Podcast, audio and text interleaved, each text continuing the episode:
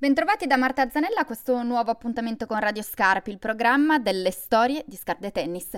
Oggi di storie ve ne raccontiamo tre per il nostro appuntamento mensile in giro per il mondo con il nostro collega Paolo Riva. Partiamo dagli Stati Uniti dove 37 milioni di persone, cioè l'11% della popolazione, non ha la possibilità di mangiare cibo sano e in quantità sufficiente. Si parla in questi casi di povertà e insicurezza alimentare. Streetwise, il giornale di strada di Chicago, ci racconta che nella contea di Cook, di cui appunto la città di Chicago fa parte, sono 630.000 le persone che soffrono la fame. Streetwise parte da questa situazione per dire che servono nuove idee per risolvere questo problema che è eh, forte e diffuso e parte da Chicago, che è la sua città, per eh, presentarne alcune.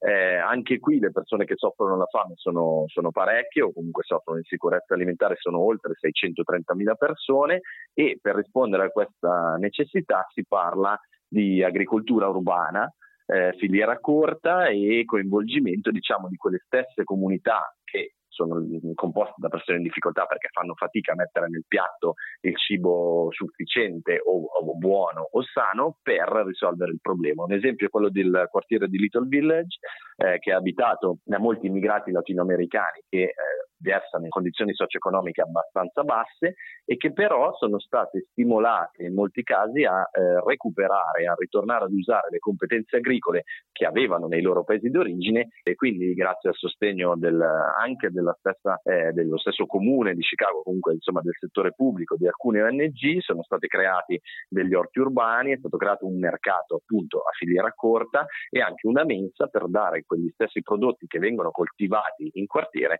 a quelle persone ehm, che hanno più bisogno insomma, di, di, averli a prezzi molto molto bassi o addirittura eh, in maniera gratuita. La seconda storia ci arriva invece dal Regno Unito dove il giornale The Conversation ci racconta che tra le famiglie che non hanno una casa e abitano in alloggi precari o temporanei, più della metà, esattamente il 55%, ha almeno una persona che lavora.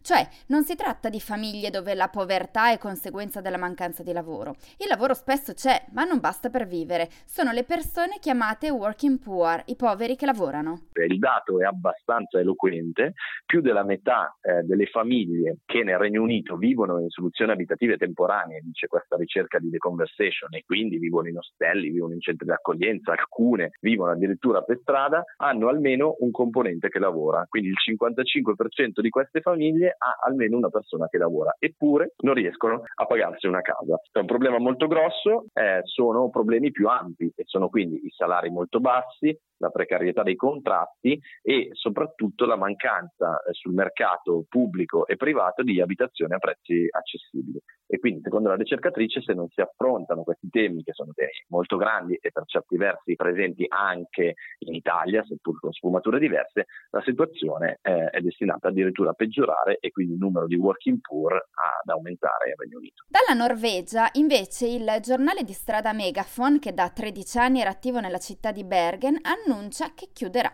Ma non è un fallimento, lo hanno annunciato come una buona notizia. Il giornale di strada eh, norvegese di Bergen chiude perché ha sostanzialmente raggiunto il suo obiettivo, che dovrebbe essere, tra virgolette, anche l'obiettivo di tutti i giornali di strada, e cioè quello di non essere più utili perché non ci sono più persone così in difficoltà da dover rivolgersi al giornale di strada. Questo è una storia quantomeno curiosa e quindi, come hanno detto i redattori, non c'è niente di drammatico dietro questa decisione, ma è una storia che va raccontata anche per, diciamo, spiegare le specificità di Bergen, della Norvegia e di questo giornale. Come raccontano i redattori di Megafon, avevano quasi 900 venditori e si trattava nella stragrande maggioranza dei casi di persone con una dipendenza da, da stupefacenti e che eh, contavano su Megafon per poter comunque avere un introito e, e, e vivere eh, dignitosamente. Ecco, nel giro di pochi anni si è passati da 900 venditori nel 2014 a solamente 8 venditori attivi eh, pochi mesi fa.